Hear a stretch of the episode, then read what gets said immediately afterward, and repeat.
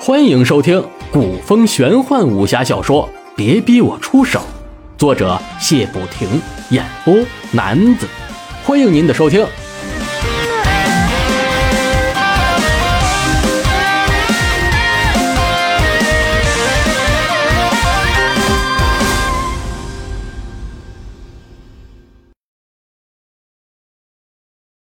第一卷第二十六章：八强劲敌。朱熹手握着玉箫，越看越喜欢，也觉得玉箫顺手的很，于是玩性大起，一套嗜血剑法耍了出来。虽以箫代剑，可是那威力竟也不小。房间内萧风呼呼，朱熹耍到兴奋。一式飞雪打出，满天霄影就像雪溅出来一样。顿听“轰”的一声，屋内大理石锁住的圆桌竟被劈得四分五裂。朱熹吓了一跳，忙看向玉箫，玉箫那四条红丝不停地闪动着，可是箫面却没有一丝破损。朱熹看后傻傻的大笑着说道：“哈哈，太好了，原来你还这般坚硬。”比起削金断玉的宝剑也不成多让，我终于有兵器了。我得给你起个名字，不能让别人小看了你。呃，就叫你一只箫好了。还好没有被他人听到，如此绝世玉箫竟被朱熹起了如此俗套的名字。如果玉箫有想法的话，不知道会作何感想。朱熹把玉箫往腰间一插，哼着小曲儿向赛场走去了。他可没有忘记，今日还有一场比赛在等着自己。来到赛场才知道，十六强的比赛已经接近了尾声。在十六强比赛中，龙吟竟然对上了陈实。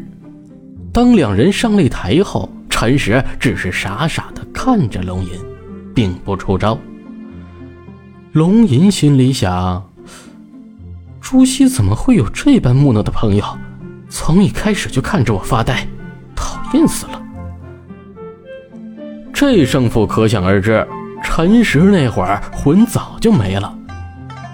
龙岩顺利的晋级了八强，陈峰则是苦笑着看着自己的大哥，心里在想：大哥你可真是够丢人的，还没等开打就被人家射去了魂魄，回家后。就等着爹爹加法伺候吧。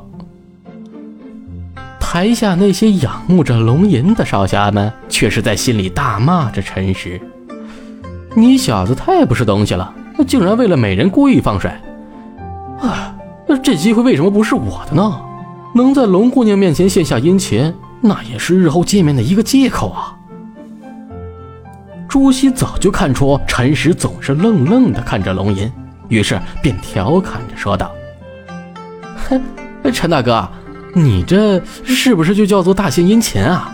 连手都没出就被龙儿坐下来擂台，你是不是对我们龙儿有意思呢？那就请我吃顿好的，求我帮帮你。陈实听后脸迅速红了起来，慌张的说道：“我，龙姑娘技艺高超，我是不敌落败的。”说的连他自己都不好意思说下去了，谅谁都能瞧出陈实的心意。龙吟哪会不知？可当他出道以来，就有不少自诩公子少侠的狂风浪蝶缠着自己。陈实想改变龙吟的想法，还要继续努力呀。决出了本届的八强，无疑八人都是江湖年轻一代中的佼佼者。树颜走出来说道。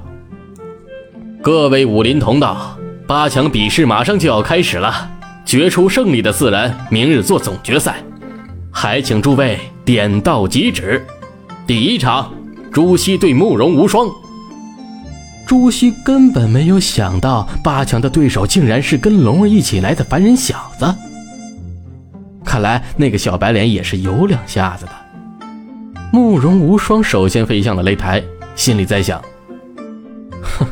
老天有眼，给我这个机会！姓朱的臭小子，这回没有龙姑娘护着你，看我怎么收拾你！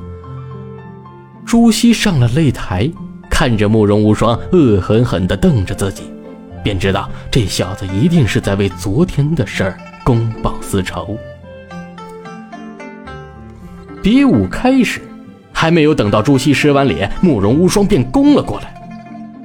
慕容无双手中拿了把折骨钢扇，此扇扇骨是由百炼金刚做成，扇面则是苗疆的金鳞蟒的蛇皮。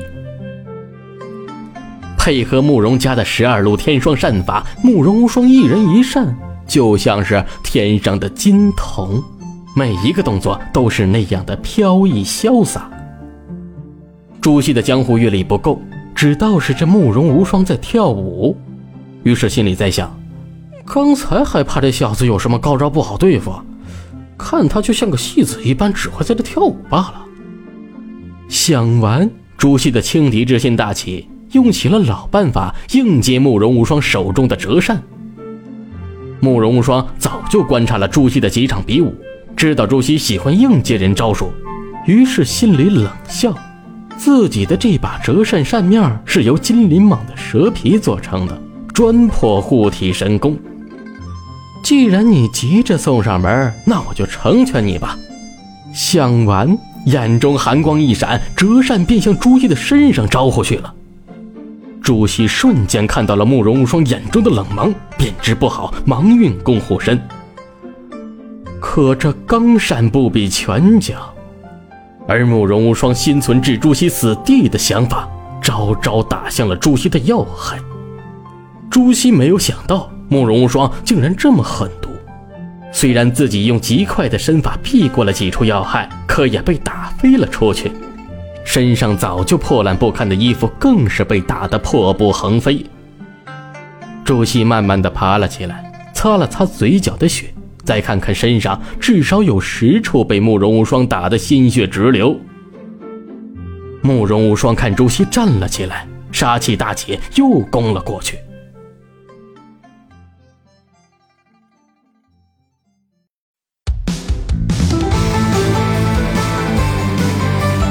您刚才收听到的是古风玄幻武侠小说《别逼我出手》，作者谢不停，演播男子。